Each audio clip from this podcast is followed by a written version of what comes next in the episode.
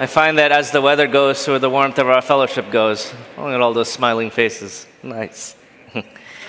well, we've reached that point in our service that we're going to open up the word together, and to read for us is Adrian. You can find the bulletin, uh, the scripture reading in your bulletin.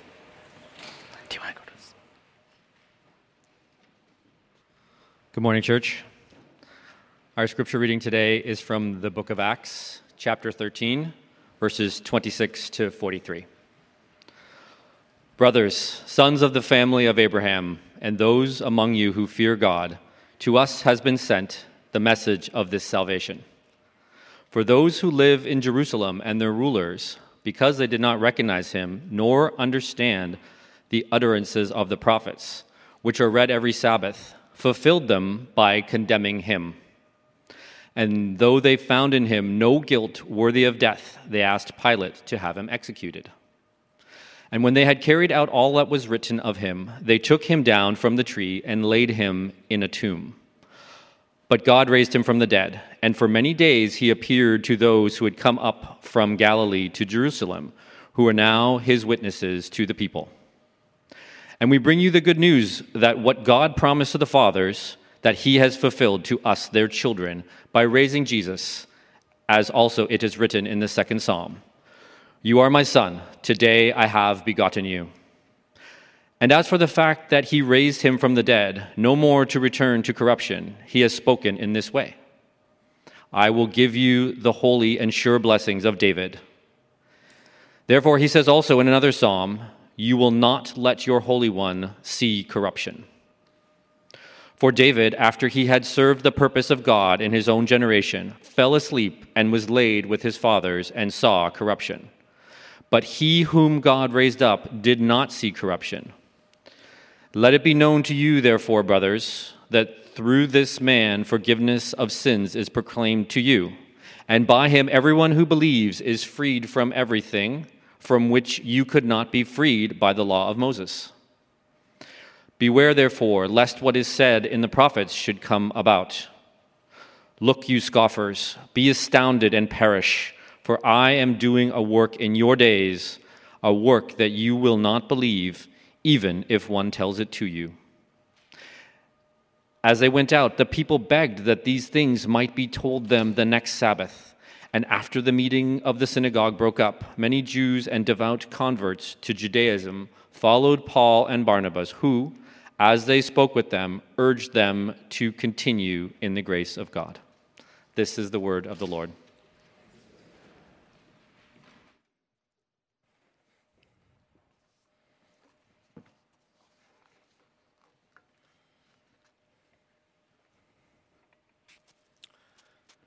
Test one, two. Okay. I didn't get to test my uh, mic beforehand, so that was just what it was. Now, Martin Luther King Jr., he was an American Baptist minister and civil rights leader fighting against segregation and discrimination of people of color. In 1963, he gave one of the most powerful speeches in all of American history. And Many of you guys know this, this speech was called his I Have a Dream speech. And I'll read an excerpt from that speech. This is how it goes I have a dream that one day on the red hills of Georgia, the sons of former slaves and the sons of former slave owners will be able to sit down together at the table of brotherhood. I have a dream that one day, even the state of Mississippi a state sweltering with the heat of injustice, sweltering with the heat of oppression, will be transformed into an oasis of freedom and justice. I have a dream. You know, that's a kind of speech that just fires you up and it, and it, it's, it, and it inspires you the moment you hear the words for freedom. And I think it does that because it resonates with something that's very deep within us a mutual longing for freedom, to liberate us from whatever kind of circumstance that might be holding us down today. But here's the sobering reality for many of us the freedom we want may not be the freedom that we need. to satisfy the deepest parts of our soul. The freedom we, mu- we want may not be the freedom that we need. And our text today talks about the importance of finding freedom in the right way from the right place. Specifically, there are two things that we learn about freedom the freedom you want and the freedom you need. So, firstly, the freedom you want. This, this is actually Paul's first recorded sermon in Pisidian Antioch after his conversion that took place in chapter 9. And in his sermon, he calls out the Jewish leaders by saying that they didn't recognize Jesus and that they didn't understand Scripture, even though they read it every single Sabbath in the synagogue. Paul goes on to restate the events that have occurred up to now. That the Jews who lived in Jerusalem during the time of Jesus and their leaders, they were the ones who were responsible for condemning and killing an innocent man, even though he didn't deserve to die. And so we have to ask this question What would make someone go to such extremes to kill an innocent man? To answer that, we have to understand what kind of freedom these Jewish people really wanted. Now, at the time, they were living under the rule of the Roman Empire. This meant that they didn't have the freedom of being independent, an independent nation they wanted to be, with their own king to rule over them and to protect them. And so the Jewish people, they continued to look forward to the promise that God had made to David in 2 Samuel chapter 7, where it says that one day God would make Israel into a great nation by firmly establishing them so that they may dwell in their own place with no more enemies to disturb them. And he would raise up a king who would establish the throne of his kingdom forever from which his steadfast love would never depart. You see, the freedom that both the Jews and their leaders wanted was a political freedom from the Roman Empire. And the way they sought this freedom was by working tirelessly to keep the law of Moses, because they didn't want to be disqualified from that promise. They wanted to make sure that they continued keeping up their moral obligations and responsibilities of living in the best way possible according to how God had commanded them to live.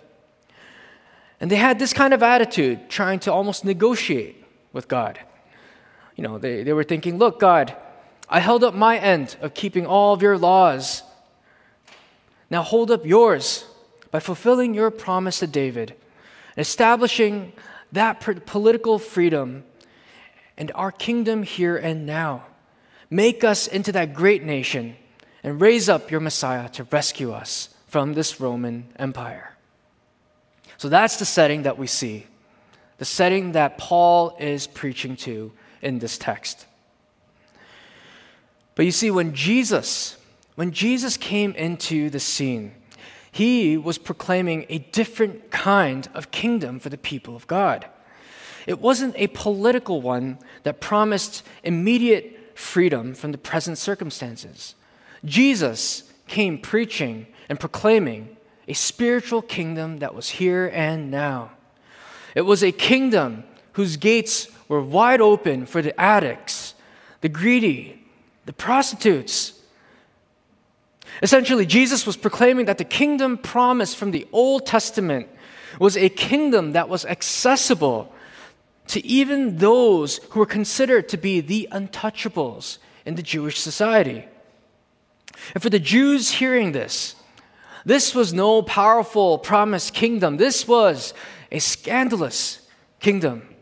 It was a fragile kingdom that proclaimed, Blessed are the poor, the meek, the mourning, the hungry. It was almost a direct insult to everything that the Jewish people were anticipating and wanting.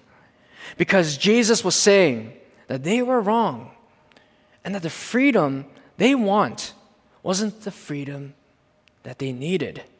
And so that's why they despised Jesus and went on this campaign to end up having him get killed.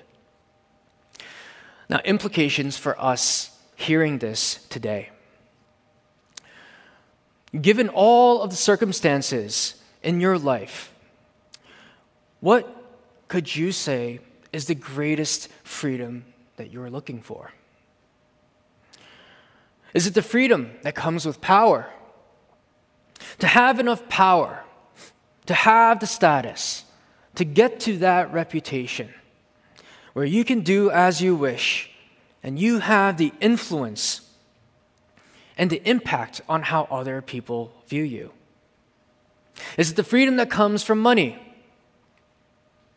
To be able to accumulate enough wealth, to be worry free, and to be able to live a comfortable life that isn't encumbered by any of the finances or costs that are affecting our entire global economy today? Or is it the freedom that comes from relationships? To find deep fulfillment in the current relationships you may have, whether that's in your family, in your marriage, or with your significant other, or in the making of new relationships, new friendships that you believe will fill that void of emptiness, loneliness, and approval that you're looking for. What is the freedom that you want in your life today? Let's go even further. For those of you who are believers, do you ever find yourself negotiating with God to receive such a freedom in return? You say, God, I haven't missed a single Sunday service. Now, I've been involved in serving in my church. I've gone out to all of my small group meetings. So now, can you provide me with that promotion or job opportunity that you know I've been asking you about for a long, long time? Could it be something like, God, I've always made sure to never miss any of my offerings. I even tithe 10% of the bonus that I just received. So, can you help me pay off my mortgage? Because it just doesn't seem to be getting any smaller. Or perhaps, God, I've gone above and beyond to be a great host to the people around me. But my own life still feels kind of empty. Can you provide me with that meaningful relationship, that meaningful friendship that I know I need right now? Or for those of us who are skeptics, you're currently seeking the Christian faith, and you're looking in through the windows to see what the world likes, looks like from a Christian perspective. Does the world seem to be a place where Christians seem to be these good people receiving all these blessings and rewards from God because they're doing all the things that He desires? So they get all these good things in return. And does it seem like the non Christians are the bad people with unfortunate things happening to them because God isn't pleased with the way that they're living? Well, one thing we learn from our text today is this that the moment we try to negotiate with God to get what we want,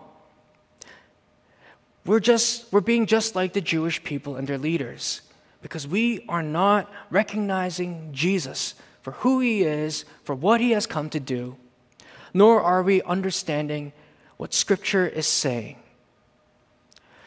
You know, Jim Carrey, who is a uh, very successful Canadian American actor and comedian, he made this very sobering and profound comment that sheds light on the kind of freedom that many of us may be chasing after.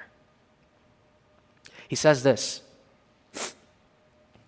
I hope everyone could get rich and famous and will have everything they ever dreamed of so that they will know that's not the answer.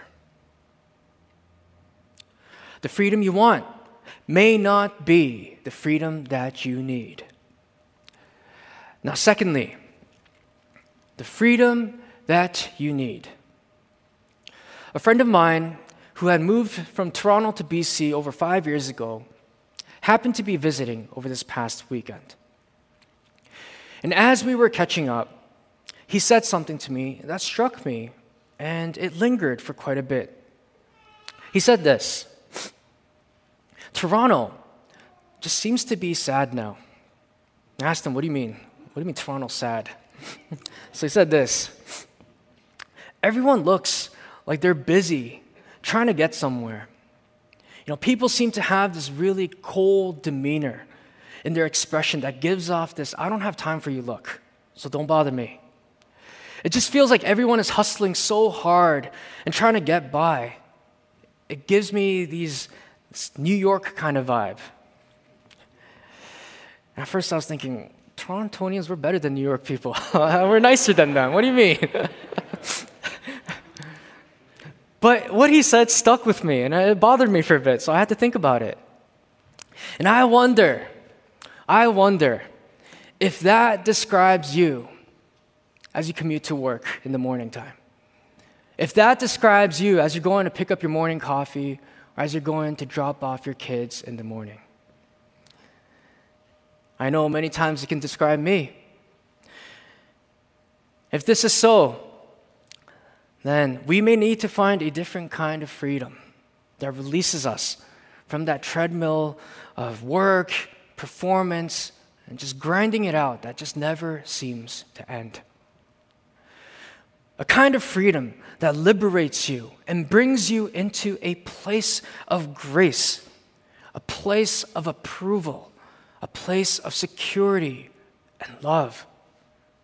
This is the kind of freedom that Paul is referring to when he tells us that everyone who believes is freed from everything which you could not be freed from by the law of Moses. Okay, so what is he saying here right now? Because that seems confusing. Well, we need to understand what the law of Moses meant for the Jewish people who were listening. The law of Moses, that represented the covenant relationship that God entered into with his people. And in this, there were two parts to that agreement. The first part, the Israelites were to obey God's commands and live in such a way that was holy and that was pleasing to Him. And the summary of that moral law was given through the Ten Commandments. And the second part of that was that different kinds of sacrifices were provided to forgive the sins of the Israelites whenever they would fail to obey God's holy laws. Now, here's the most important part about the law of Moses, that covenant relationship God had with his people, that the Jewish people and their leaders have missed. The forgiveness of sins that comes through the sacrifices of animals was only made possible because of God's mercy, because of God's grace. You see, human beings can't, can't initiate the forgiveness for other human beings on behalf of God. Because sin is a direct trespass against God Himself. And that's something that only God can do, that only God Himself can deal with. In other words, the law of Moses was always, always centered on the grace of God. In Deuteronomy 7, after the law was given, Moses reminds the Israelites that it was not because you were more in number than any other people that the Lord set his love on you and chose you. For you were the fewest of all the people. But it is because the Lord loved you. You see, God didn't choose to enter into a covenant with his people because of any merit earned from their own work in keeping the law. In fact, they in the history of the Old Testament, as we read, they will mess up time and time again. They are stubborn, they are rebellious, they continue to turn away from God, continue to turn to idol, idols time and again. And they would break that law. But rather, God entered into a covenant with his people out of sheer abundant love and grace. He loved them just because he loved them. But in their effort to obey God's laws, the Jewish people and their leaders started to depend more on their own performance, trying to enter into the presence of God. And in doing so, they became way too focused on trying to earn his approval and favor so as to bring about that political freedom they were longing for, that they wanted for their nation. And by doing that, they lost sight of the true purpose behind their covenant relationship with God. A relationship that was based not on works, but on grace. And as a result, they became enslaved to their own treadmill of work under what Paul talks about the law of Moses.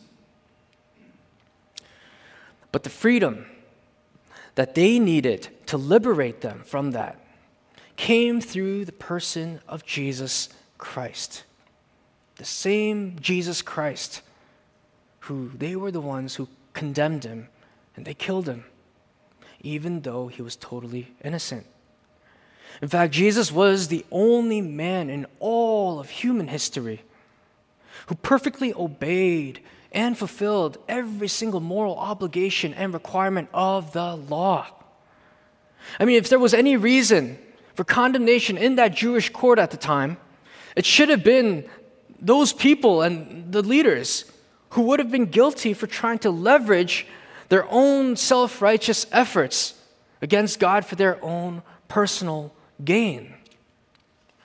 But yet, Jesus, Jesus would still submit to the beatings. Jesus would still endure the humiliation. Jesus would still be killed and be nailed to the cross and labeled as a criminal as he took on the full weight of God's holy wrath for the sins of his people. 2 Corinthians 5:21 says that he who knew no sin became sin for us so that in him we might become the righteousness of God. Jesus was the final sacrifice that the law of Moses had always been pointing to. It had always been part of God's plan from the beginning of time for his covenant people.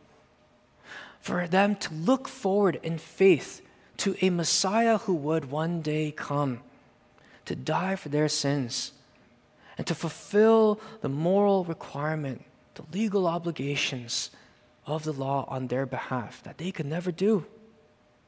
And when God raised Jesus from the grave, there was a clear, definitive moment where he crushed and conquered and defeated the power of sin and death once and for all. And for everyone who believes in him, the Spirit of Christ now dwells in them and puts to death the power and the dominion of sin in their own lives as well. They are pardoned and accepted as righteous and approved in the sight of God. And they experience the true freedom found in communion with God, His unconditional approval, His unconditional delight. This is what it means to be free from the law of Moses. And this is the freedom that we all need in our lives today a freedom where we're not pressured to try to reach a certain point that just seems to be evading us, but a freedom where we can just rest, a freedom where we can find grace, a freedom that isn't dependent on our performance, but a freedom that is freely given to us through the love of God, being perfectly safe, perfectly secure in the Father's loving embrace. So the implications for you today, for you today. If you currently find yourself trying to run that perfect race called life, and you're trying to get to the finish line that promises all kinds of freedom, would you consider these two things? Number one, you may end up running out of steam and burning out in the process. Maybe it's already happened for some of you, or maybe it's happening, or maybe it hasn't happened yet. Or number two, you may end up reaching the finish line, just to be disappointed that the freedom you were promised that you wanted doesn't end up filling up your deepest needs. If this describes you today, stop running. Stop running. Look to the one who's already run that perfect race for you, who's lived the perfect life of obedience for you, and suffered the greatest hardship of disappointment and loss imaginable as his heavenly Father, turned his face away while he hung all alone on that cross for your sins and for mine. Look to Jesus. Look to Jesus who purchased the most important freedom that you need by forgiving all of your sins so that you can stand before God without shame, without guilt, without blame, regardless of how hideous your sins may be. It is by the precious blood of our Lord Jesus Christ that washes you as white as snow. And in the eyes of God, you are now forgiven. You are redeemed. You are a beautifully adopted child, unconditionally showered by the Father's grace and by the Father's love, and He will never turn His face away again because you are precious to Him like the apple of His eye. This is the freedom that every human soul longs for restored communion with God. And this is the freedom that's available for all of you today, for all of us today, anyone and everyone who believes that Jesus is the Son of God who's come to die for your sins and mine. And now he ushers us into this kingdom of grace where we can come just the way we are. Just the way you are not because of anything that we've done, but because of everything that Jesus has done for us. So, would you turn to Him? Turn to Him to experience that freedom of grace and the relationship with God. As the words of Isaiah 50, 55 say, Come, everyone who thirsts, come to the waters. And he who has no money, come, buy and eat. Come, buy wine and milk without money and without price. Incline your ear and come to me. Hear that your soul may live, and I will make with you an everlasting covenant, my steadfast, sure love for David. This is the freedom that we need.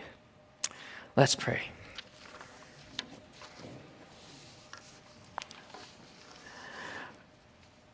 I'd like to encourage you this moment just to consider the question what is the freedom that you're chasing after today?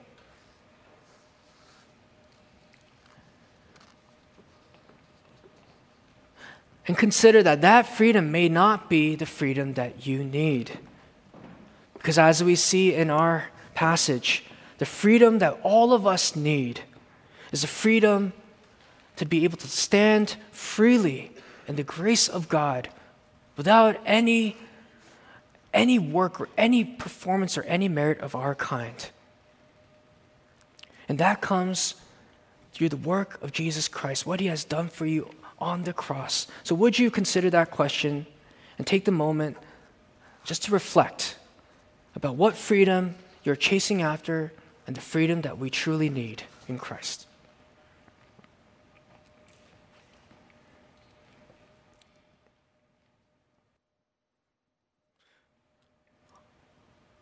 Lord, at this time, we confess that we can't help ourselves. We can't help ourselves want the kinds of freedom that promises us satisfaction, fulfillment, happiness in life apart from you. Lord, if that is where we are, would you help us to see that there is greater freedom that you have in store for us?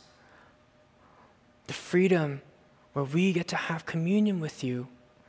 We are freely loved by you, and we can sit in your grace, in your loving embrace.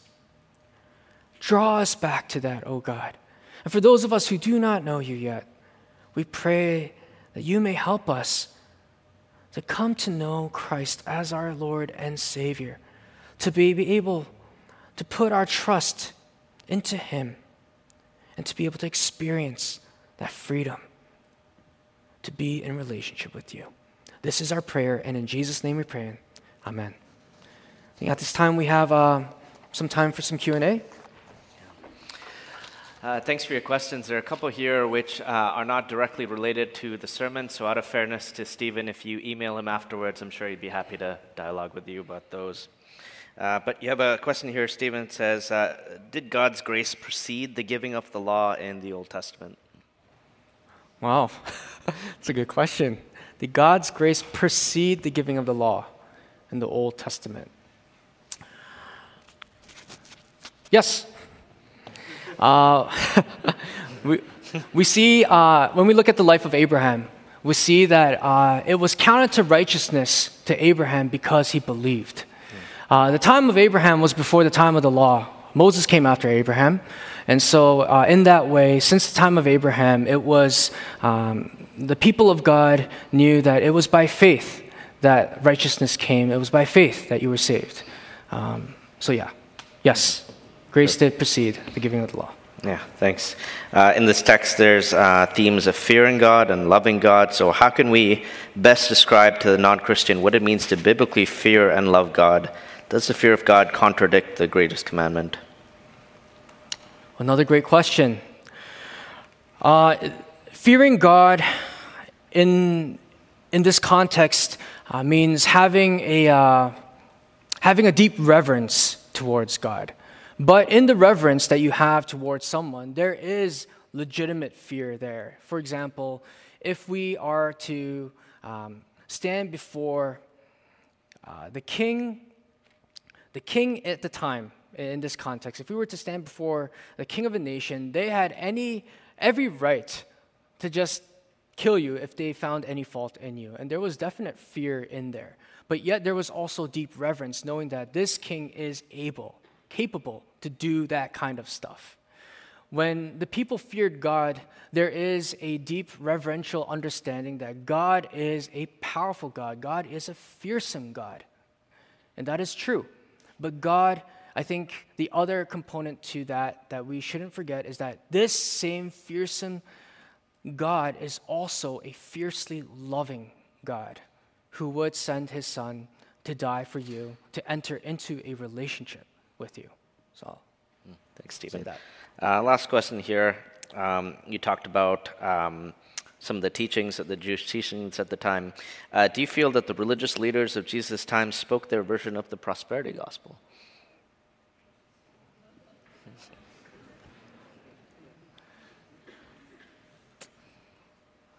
Perhaps. I would have to think a little bit more about that, so I can't really um, I want to think so in a, in a certain way, but I, I can't really answer that right away uh, from the top of my head. So okay. Thanks, I'll leave it at that, perhaps. Thanks, Tarek. Thanks for the response. But before we do that, please join in prayer. Heavenly Father, thank you that you have sent uh, your Son, Jesus Christ, so that we can experience the freedom of the gospel. We pray that whatever barriers or hindrances that are keeping us away from experiencing that freedom, that you would break that down so that we would enjoy you, that we would love you, we would serve you and obey you, and experience this freedom in the way that you have designed by your Spirit. We pray this in Jesus' name. Amen. Please rise if you can and join us in our song of response.